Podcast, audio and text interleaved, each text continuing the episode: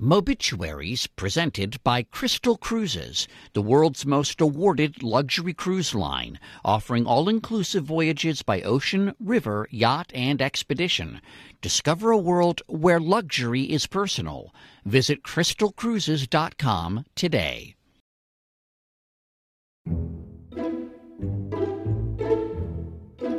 On the evening of January 8th, 1964, nearly half of American households tuned their TV sets to CBS for an epic matchup. Yeah, no, it was huge. It's a juggernaut. It was a classic one. No, it wasn't Muhammad Ali versus Sonny Liston. Now, are you going to come peaceable? Or do I have to take you by force? It was a fight between a feisty grandmother and a kangaroo she had mistaken for a giant jackrabbit. The giant jackrabbit! I had him cornered, but he fist fought me. Fist fought you. Yes, he did. This was the actual premise of an episode of the classic sitcom The Beverly Hillbillies. And while it may seem preposterous, you have to understand this aired less than two months after the assassination of President John F. Kennedy. In fact, earlier that same day, the new president, Lyndon Johnson, delivered his first State of the Union address to a still traumatized nation. And, you know, here's this little old, you know, hillbilly lady confused by what a kangaroo is. You don't get more escapist than that. The Beverly Hillbillies, a classic fish out of water story featuring the backwoods Clampett family who strike it rich, went on to become one of the most successful sitcoms of all time, averaging upwards of 50 million viewers during its run. The kind of numbers you never see today outside a Super Bowl. Well, doggies. Profits soared, and CBS greenlit a whole host of new shows catering to audiences who couldn't get enough of country themed programming.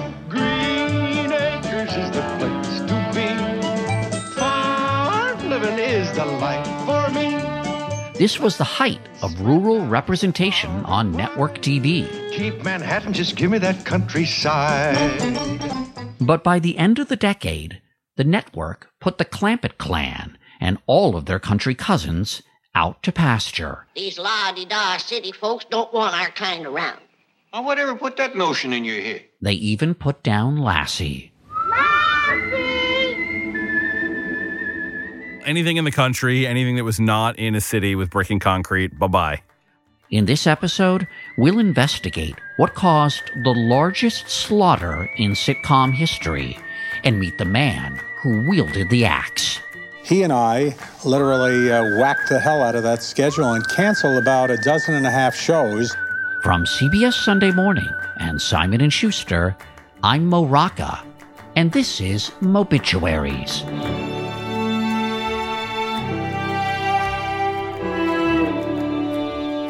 This Mobit, The Rural Purge.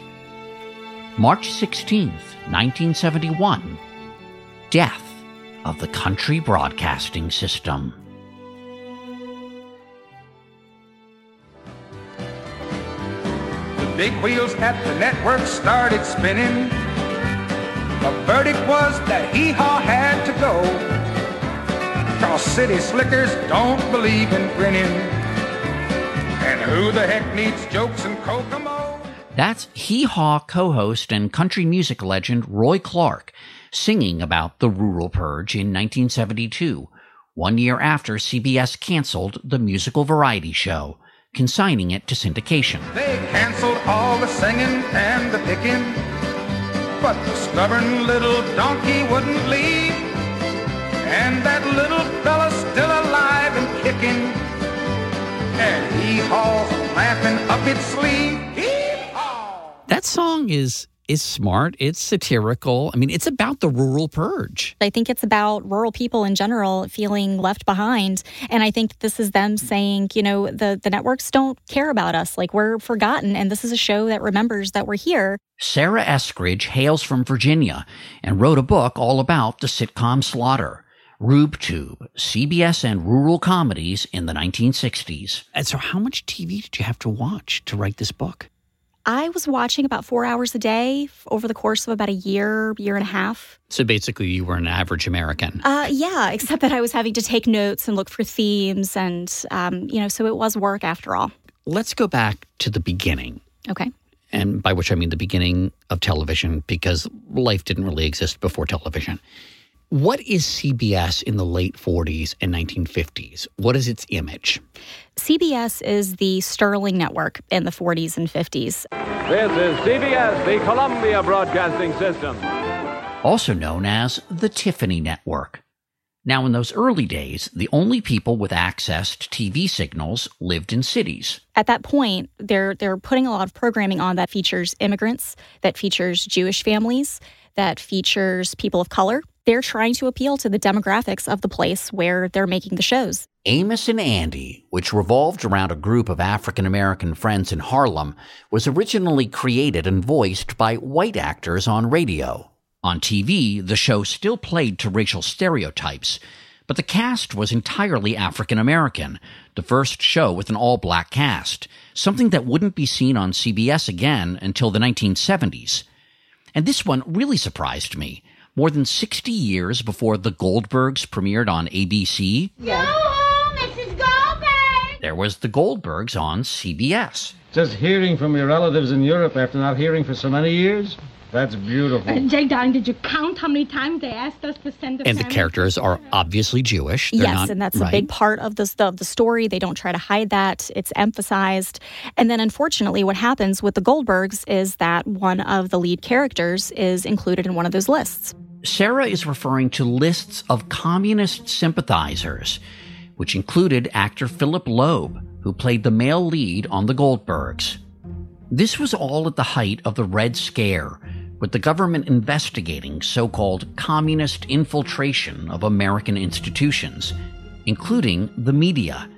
FBI Director J. Edgar Hoover reportedly dubbed CBS the Communist Broadcasting System, not the image you wanted in Cold War America. Around the same time, TV signals were beginning to spread beyond urban centers into America's heartland. So it was adios to those ethnic comedies. So CBS's entertainment slate becomes whitewashed, basically. Yes. Um, they're trying to find something that's going to appeal to the largest possible demographic. And so they start out by saying, okay, quiz shows, that's a great way to go. 64. Yes, the $64,000 question. That is until CBS and NBC came under investigation for rigging the results. But there was a new television craze riding to the rescue.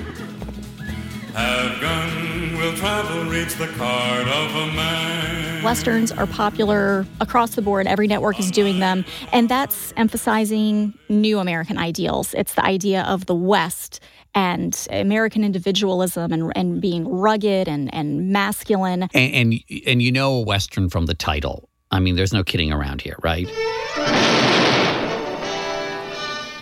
Gunsmoke. Starring James. Gunsmoke, I mean, is just a monster. Oh, yeah, absolutely. There were about 41 Westerns on television at one time, and this is across three networks. Westerns were especially popular with the expanding rural and southern markets. And it was those markets CBS was aiming at with its very first rural comedy, premiering in 1960. The Andy Griffith Show. Starring Andy Griffith. So, The Andy Griffith Show is one of the great shows of all time, one of the great family sitcoms of all time, maybe the best show about small town life ever made. You may remember Alan Sepinwall from our season one episode on sitcom character deaths and disappearances. Alan is the chief TV critic for Rolling Stone, and if you couldn't tell, he's a big fan of The Andy Griffith Show. Andy Griffith plays Sheriff Andy Taylor of Mayberry, a small town in North Carolina. He has a deputy, Barney Fife, played by the great Don Knotts, who is who is really eager but also completely bumbling. So Andy will not allow him to put a, a bullet in his gun. You come very near shooting yourself in the foot. You know they ain't exactly much of a call for one-legged deputies. You're combining some of the elements of the Western with some of the elements of the rural comedy. So you've got a sheriff. He's kind of standing in as that law figure in Mayberry is kind of an idol. I mean, it's for, for a lot of people, right? It's Absolutely. a fantasy. I mean, the only the only lawbreaker is the town drunk, and he locks himself in at night. I didn't get my full eight hours, and when I don't get my full eight hours, I'm grouchy. Do you mind?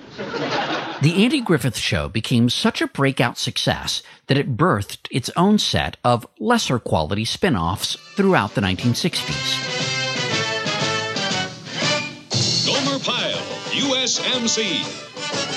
Gomer Pyle was originally Mayberry's lovably dim-witted filling station attendant. Howdy, Gomer. Ah, Andy. What'll it be? Regular hot tape? Jim Nabors played him, you know, uh, had a lot of catchphrases, you know, golly Golly. and Shazam. Shazam. Uh, and then at a certain point, they decided to have him enlist in the Marines. And later in the decade, there was Mayberry RFD. Note to our urban listeners, RFD stands for Rural Free Delivery. It's basically the Andy Griffith show without Andy. It's it's Andy Griffith was ready to move on, but they wanted to keep the show going. Now, this burgeoning rural comedy cornucopia isn't happening on its own. Someone's greenlighting these shows. James Aubrey is really the mastermind of the rural craze at CBS. I just have to say, his name is mud to me because he canceled the Judy Garland show, Yeah, so and and that is just that's a capital crime in my opinion. The types of shows championed by James Aubrey invited a rebuke in 1961 from Federal Communications Chairman Newton Minow, who thought the networks could do better. When television is good, nothing, not the theater, not the magazines or newspapers, nothing is better. But when television is bad, nothing is worse. This is what came to be known as the Vast Wasteland speech. I can assure you that what you will observe is a vast wasteland. You will see a procession of game shows, formula comedies about totally unbelievable families, blood and thunder, mayhem, violence, sadism, murder, Western bad. He is arguing that he did not feel television was living up to its vast potential, the kind of potential that a network like CBS had displayed often throughout the 50s. And of course, about a year and a half after that speech, I think after maybe a little bit of soul searching, maybe there was they felt a little bit chastened, the Beverly Hillbillies premieres. you know, we thought about what you said, Newton Minow, but we really like this Clampett family pitch. Oh my god. And ooh boy, did that corn yield a profit. Hi, it's Mo. If you're enjoying Mobituaries the podcast, may I invite you to check out Mobituaries the book. It's chock full of stories not in the podcast. Celebrities who put their butts on the line, sports teams that threw in the towel for good, forgotten fashions, defunct diagnoses, presidential candidacies that cratered, whole countries that went kaput, and dragons. Yes, dragons. You see, people used to believe that dragons were real until. Just get the book. You can order Mobituaries, the book, from any online bookseller or stop by your local bookstore. And look for me when I come to your city. Tour information and lots more at mobituaries.com.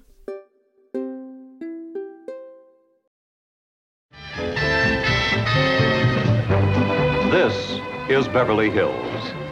Here dwell the rich, the famous, the glamorous. In September 1962, CBS premiered a new series about one of the most exclusive enclaves in the country, home to Sportsmen, playboys, hillbillies, hillbillies. Who are these people? Where are they from? And why did they come to Beverly Hills? The Beverly Hillbillies was one of the most popular shows on television in the 1960s. Well, as, as a wise man once sang, it's it's the story of a man named Jed. He was a poor mountaineer. He barely kept his family fed. But then one day he was shooting at some food, and you know what happened? Up through the ground came bubbling crude. Oil, that is. Black gold, Texas tea. Jed, along with his daughter Ellie Mae, nephew Jethro, and Granny, decide to pack up and Move to Beverly. Hills, that is. Yeah, movie stars, swimming pools. The Beverly Hillbillies was the brainchild of comedy writer Paul Henning, who had come to California by way of Independence, Missouri, which also happened to be the hometown of President Harry Truman. young Paul got his start as a soda jerk at the local drugstore. And who should come in there but Harry Truman? And he talked with him a couple of times. That's Henning's daughter, Linda. And Harry, you know, said, Well, one thing you ought to do is go to law school. He said, It'll never hurt you to, to get a degree in law. Well, thank God he didn't stick with that. Yes. The inspiration for the Hillbillies came from Henning's summers in the Ozarks. I think he observed people and he loved the honesty. Uh, he always called Jed one of nature's noblemen. Jed Clampett. Yeah, he must have known somebody kind of like Jed, I would think. Now, I know that Ellie Mae was partially based on me because I'm an animal nut. And, and can we just say the actors who played these roles? I mean, Irene Ryan, who played Granny, she was Yeah. a great actress. Oh, she's wonderful. She was great. And she came in to see Daddy to read for him, dressed kind of as Granny. And, and Daddy took one look at her and thought, here she is. You know, this is Granny. Veteran Hollywood actor Buddy Ebsen played Jed. Quick aside, Ebsen was the original choice to play the Tin Man in The Wizard of Oz. Well, uh, people have asked me oh, to what I attribute the success of the Hillbillies. It was people. Kind And of- humor, genuine humor. Paul Henning is a genius. Who, who out there do you think he was writing the show for? Yeah, I think the people he he basically knew, which was in between the two coasts, you know, just your basic people. He certainly wasn't writing for the critics. Reviewers called the series painful to sit through and the most shamelessly corny show in years. Even the Hillbillies should take umbrage. As a TV critic, what's your take on the Beverly Hillbillies? Uh, I don't think that's a show I would review very positively were it to debut today. Look, they made a lot of money off of it, so some somebody was being smart about something, even though everyone on that show is so dumb. Turns out even some of the folks working inside CBS at the time were flummoxed. Here's the late newsman, Mike Wallace. I confess I didn't really understand what was going on. I mean, this was, after all, the network of, of the stars. And suddenly, Beverly Hillbillies. Uh uh But Sara Eskridge thinks the critics then and now have it backwards. It's very subversive because I think what you see with this family um, is that they make fools out of the people that are around them in Beverly Hills. I tell you, Jed, this place is full of the laziest, greasiest, unfriendliest mess of people I ever did lay my eyes on. Okay, and there's an old tradition of this, right? Like the, the, the, the country folk who are, in fact, have horse sense, who are smarter than the city slickers in the ways that matter. Exactly. And so, you know, eh, they might not be well versed in 20th century consumer culture, but they're well versed in family. They're well versed in how to survive off the land. They're well versed in how to be a good friend and community member. The rural comedies were beginning to reshape CBS. Meanwhile, sitting atop the network was a man known for his fine taste and erudition. William Paley, the legendary chairman of CBS, I mean, sort of very mm-hmm. sophisticated guy. What does he think of these shows? He is less than pleased. By the time the Beverly Hillbillies comes along, you start hearing CBS. It's not the communist broadcast system anymore, but it's now the country broadcast system. However, the money that they're minting from these shows helps ease the pain a little bit. Yeah, no, it was huge. This was, you know, they aired one of the most watched episodes of television ever, in which Granny goes and punches a kangaroo.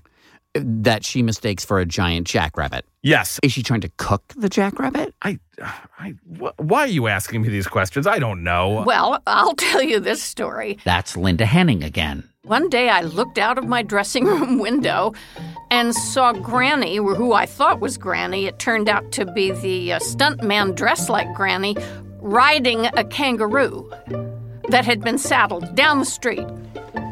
So that's the kind of thing you'd sometimes run into when you worked there. That didn't happen on the set of All in the Family. No, not at all. No, no kangaroos on that set.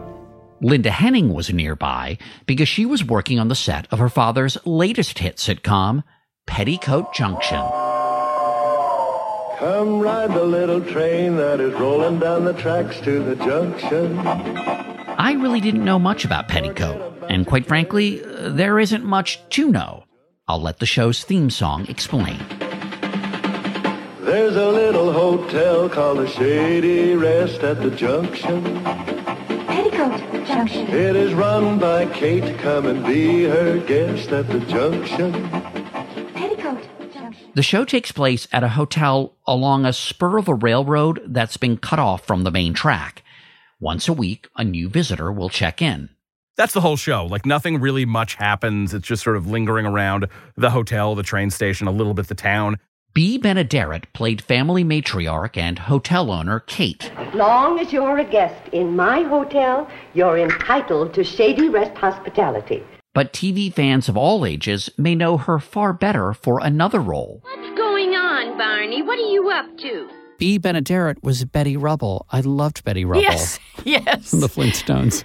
She was. She was wonderful, kind of my mentor. The widowed Kate had three daughters whose names were forever confused. Billie Jo, Betty Jo, and Bobbie Jo. And I was Betty Jo, the youngest. I'll admit I'm not doing so well in my minor subjects, but I'm leading my class in basketball, gymnastics, and ice hockey. Probably the most memorable image from the show was from the opening credits, with all three teenage girls peering out from the inside of a water tower with their petticoats hanging over the side. Linda was the redhead. I would get fan letters from girls who'd say, when I come home from school, uh, we play Petticoat Junction and I'm you. Now, along that railroad was the fictional Hooterville. And thanks to the continuing country comedy craze, the Paul Henning universe expanded a third and final time in 1965 with Green Acres. How do you feel about New York City, Mr. Douglas? I hate it. Mrs. Douglas disagrees. I certainly do. Green Acres was the reverse Beverly Hillbillies. A city slicker lawyer, played by Eddie Albert, convinces his socialite wife, played by Eva Gabor, to move to the country. You are my wife? Goodbye, City Life.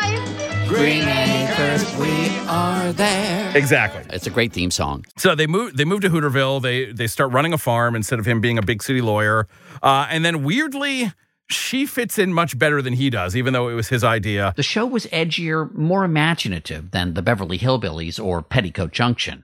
That you know, there's a pig with a full name, Arnold Ziffel. Right. Um, square eggs. yeah, there's an episode where the the hen starts laying square eggs. Things were very strange and surreal, and just much more creative than they tended to get on the other two shows. And by the way, we need to do a better job educating our children. I meet too many young people who think that Zsa Zsa Gabor was the star No, of Green Acres. no, no. Acres. Zsa Zsa Gabor came to Gilligan's Island on a speedboat and didn't rescue them for reasons, you know, passing understanding. Is that true? Yes, but Eva Gabor was Lisa on Green Acres. You know, they had another sister, Magda.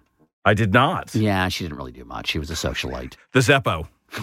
there you go. Exactly. She was the Zeppo, which is better than being the. There's a, still yet another one. Gummo. Gummo. Okay. Okay. Or at least at least she was the Zeppo. Since the worlds of Paul Henning's shows all overlapped, there were plenty of opportunities for crossover episodes. His daughter Linda remembers. And when I did the Hillbillies, Granny and, and Jed and everybody came out to Hooterville, to the Shady Rest Hotel. And Granny mistook the dog who had jumped in the baby carriage for my child. There's a lot of animal confusion with Oh, yeah. Granny. One thing all the rural comedies had in common, they seemed to exist in a parallel universe. You know, when I watched these shows, and I didn't watch Petticoat Junction, but when I watched certainly Green Acres and um, and Andrew Griffith's show and Beverly Hillbillies, you know, I would look for clues about what was going on in the world at that time. And if they were there, boy, they're hard to find. No, those those shows are entirely designed to get like create a big impenetrable wall between the world outside your window and the one being projected on your TV screen. Hermetically sealed. So it's very escapist. All of these horrible things that are happening in the country um, that are that seem to be tearing the country apart. None of that's happening in rural comedy. No special episodes acknowledging the assassinations of JFK, MLK, or RFK. No references to violence in the South linked to the civil rights movement. The Andy Griffith Show that's supposed to be Mount Airy, which is a, a stone's throw from Greensboro, where the first sit-in took place in 1960, and that took place within just a couple months of the show airing. And you know, I got to tell you, when you think of Sheriff Andy, I mean, if you say to me, law enforcement officer, the South, 1960s, I think Bull Connor. right? Exactly. In, in Alabama, and African Americans being attacked with water hoses. Exactly, and and he's completely the the exact opposite. And I think that it's a, presenting a kinder, gentler South than what's being shown on the news. And pretty much all the characters on these shows are white. Absolutely, with rural comedies, you'll have black guest stars. You will have um, maybe a storyline that revolves around one black character, which happened in the Andy Griffith show. But I think I total. don't remember that. Um, it's a story where Opie's football coach um, is also playing the piano and teaches him that it's okay to be cultured and also like sports. If things are sort of planned and worked out, it's always possible to pursue several interests at the same time. It's the only episode out of 249 that features a speaking black character. Wow. Uh, you know, Sammy Davis Jr. Uh, guest starred on the Beverly Hillbillies in a later season As a cop, as a cop. which is which is kind of odd. As a is an interesting choice. And, and not just a cop, he's an Irish cop. Well, it is myself that's sorry. I didn't have the pleasure of meeting the likes of the O'Clampetts. And of course, he nails the accent because he's Sammy Davis Jr. and can do anything. Big fan here. That I think that might have been my favorite five minutes I watched in the entire year and a half that I was watching rural comedy.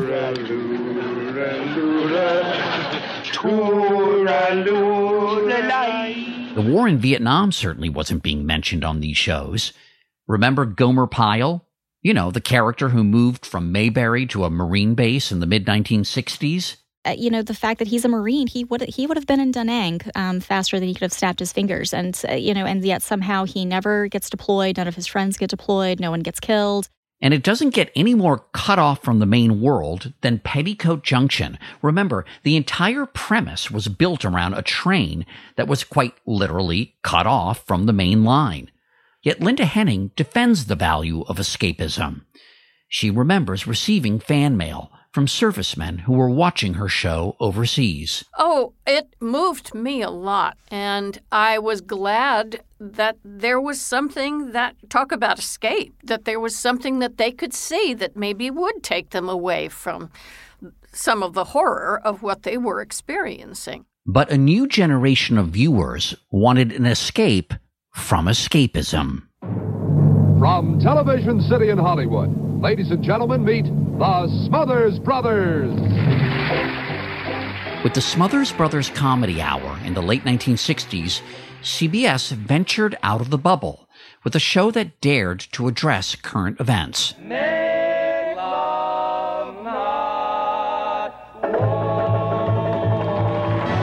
They were clean cut, wore suits, they looked like the boys next door, but their comedy was very subversive and they seemed to have their finger on the pulse of the music scene, especially. And so they had all of these wonderful musical groups. Their comedy uh, uh, had a lot of double entendres that were considered risque. They had Pete Seeger come on to sing an anti-war song. It was a very big deal. Yes, and, so- and that's part of the problem is that as they become more popular, they also start to become more political. Are you aware of what the Smothers Brothers is replaced with? Ah, I, I'm, tr- I don't remember. Oh my yes! Oh my God! The Smothers Brothers were too much too soon for CBS. In the words of the network brass, the brothers were unwilling to accept the criteria of taste established by CBS and were pulled off the air in 1969. They are replaced by this, you know, country music variety show, which could not be more philosophically or stylistically opposite of what the Smothers were doing. It's um I mean it, it does seem like it's designed to appeal to every possible southern stereotype. And um, I, I confess, out of all the rural comedies, that's the only one that I actually was um, watched growing up. Was not on purpose. My grandparents loved Hee Haw. Why do you think they loved it? Um, because they liked the music. The music. And let, let's just point out Roy Clark and Buck Owens, the hosts, great musical Incredible talents. musicians. I mean, Buck Owens, they're going to put me in a movie. they're going to make a big star out of me. You know, they'll make a, a film about a man who's sad and lonely, but all I got to do is act naturally. Oh, yeah. He's great. uh, just incredible musicians. But they loved the music. The jokes were corny, would be putting it mildly. Now, what's the difference between a hairdresser and a sculptor? I don't know what. Well, a hairdresser curls up and dies, and a sculptor makes faces and busts. You kind of had to watch between your fingers because I felt a little embarrassed for them that they were doing it. But they, you know, the older folks in my life loved that show, so it was on. And Hee Haw was a hit. But it turned out to be a last stand for rural comedy. With the arrival of a new sheriff at CBS, Hee Haw was about to get the old heave ho.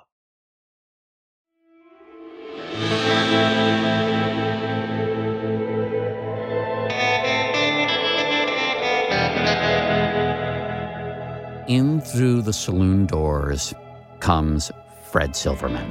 And he detests rural comedy with a passion that exceeds a thousand burning suns. Um, he thinks that rural comedy is stupid.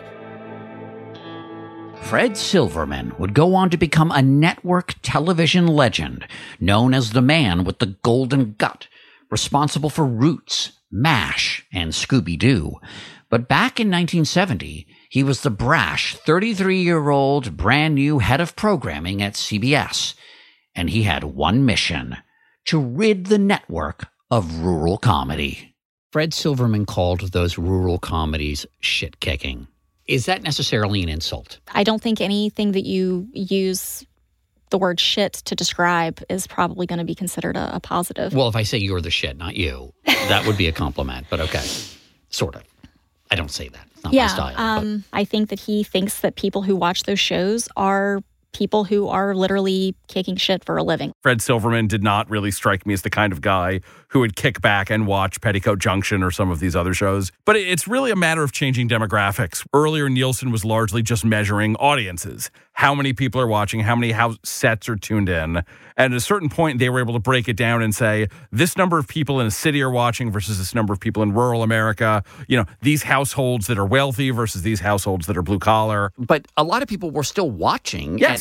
People still like these shows. Fred Silverman, his business people were saying, look, we can't sell advertising on these because the only people who are watching them are the hicks from the sticks. And we want to be able to sell ads to people in big cities with big disposable income uh, because that's where advertisers want.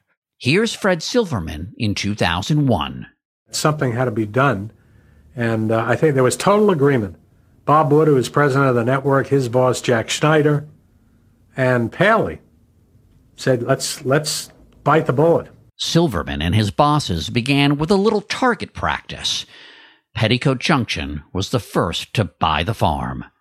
Linda Henning remembers. I still to this day think it was kind of lousy what they did. Uh, we never heard from the powers that be at CBS. Nobody bothered to call us. The Beverly Hillbillies, Green Acres, and Hee Haw were soon primed for slaughter, were scheduled for Tuesday night.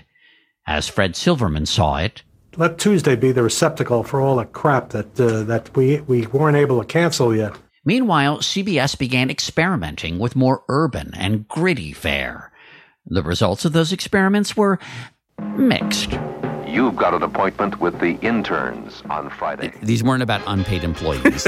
they were young doctors. And the tagline was The interns. It's about what it's all about. Wait, wait. You're using that tagline for a doctor show? I guess so. I mean, by Jean Paul Sartre. I mean, it's just. It like that feels like a Seinfeld tagline or something. And then there was the storefront lawyers, and this was an earnest attempt to sort of um, be attuned to what was going on in the world. Change within the establishment. Young advocates practicing law. In Century City to pay the bills. In the ghetto to pay their dues. Both shows were canceled after one season, but hope was not lost. That same season, a certain show about a girl who turned the world on with her smile premiered.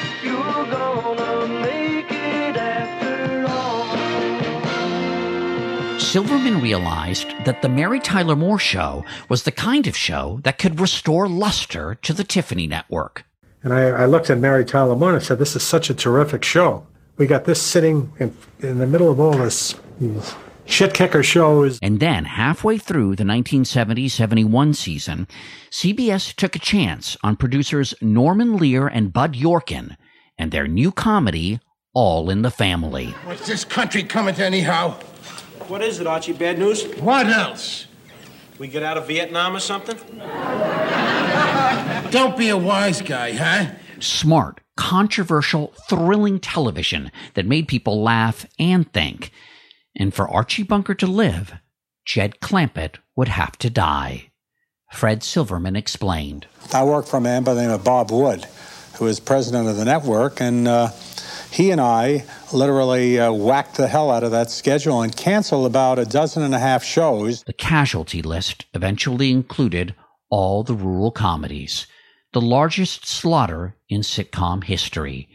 TV legend Ed Sullivan was collateral damage due to his older skewing audience. Silverman's like wielding a machete going through this cornfield. Gleefully, gleefully so. One actor may have put it best when he lamented CBS canceled everything with a tree in it. Anything in the country, anything that was not in a city with brick and concrete, bye bye. Yeah, I would not have wanted to be a CBS switchboard operator in like 1971. The death of these programs wasn't only a gut punch for fans, it was personal for creators like Paul Henning. I think he took it very personally because, I mean, he had poured all of his blood, sweat, and tears into these shows. Well, certainly into Beverly Hillbillies, and he was quite an introvert anyway. And he he kind of withdrew after that. Now, it's tempting to paint Fred Silverman as the villain in this story, but we actually owe him a debt of gratitude. During Silverman's tenure at CBS, the Norman Lear universe expanded to include Maude and One Day at a Time. And Good Times and The Jeffersons became two of the first CBS sitcoms featuring largely African American casts since the days of Amos and Andy. He basically created this new sophisticated golden age of sitcoms, arguably the best era for sitcoms in the medium's history. Did Fred Silverman have to be ruthless? I think he did. Um, I because I think if you look at CBS from like you know seventy two to seventy six or so, when they had you know All in the Family, Mary Tyler Moore, The Bob Newhart Show, MASH, Carol Burnett, they were airing those five shows on one night for a season. That's probably the best night of programming in the history of network television. That's amazing. It is amazing. And I don't know that that would have been po- like. Could you imagine a network airing All in the Family and Petticoat Junction? Do you think that Southern audiences felt abandoned when CBS axed all those shows? I think so, because if you think about Southern representation since then, you see pockets, but it's nowhere near as prevalent as it was during the 60s. Even if these were caricatures in many ways. Yeah, but at the same time, they're still, they, they have heart, they they have substance, and they have a soul. I, like many of you listening, discovered the rural comedies in reruns, usually after I got home from school. They were corny and funny, but I had no idea of their former glory, how many tens of millions used to watch them in prime time, and how many were still watching them when they were canceled. I can understand why many people in the middle of the country might have felt aggrieved that network executives on the coasts thought they weren't the right market or desirable demographic. The rural purge happened almost 50 years ago, and yet there's something very contemporary about this story.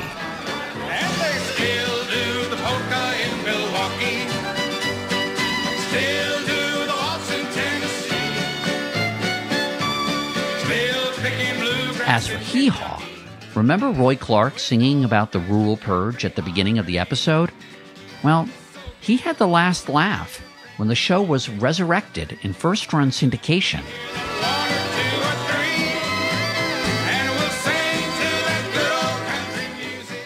The show lived for another 25 years.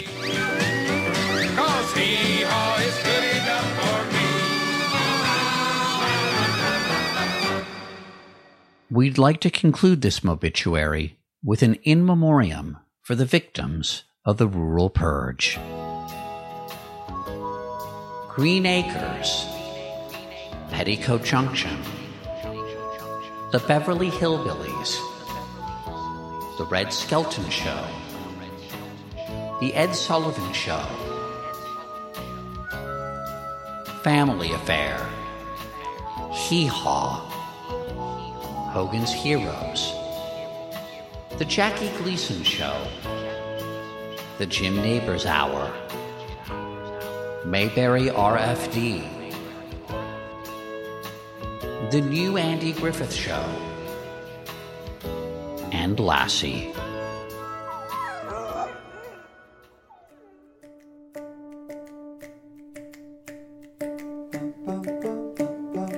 next time on Mobituaries, the story of how a 1980s pop song. It is a song with velocity, right? So big and bold and brash. Brought a 2019 sports team back to life. I will go to my grave singing Gloria. Yes, I will.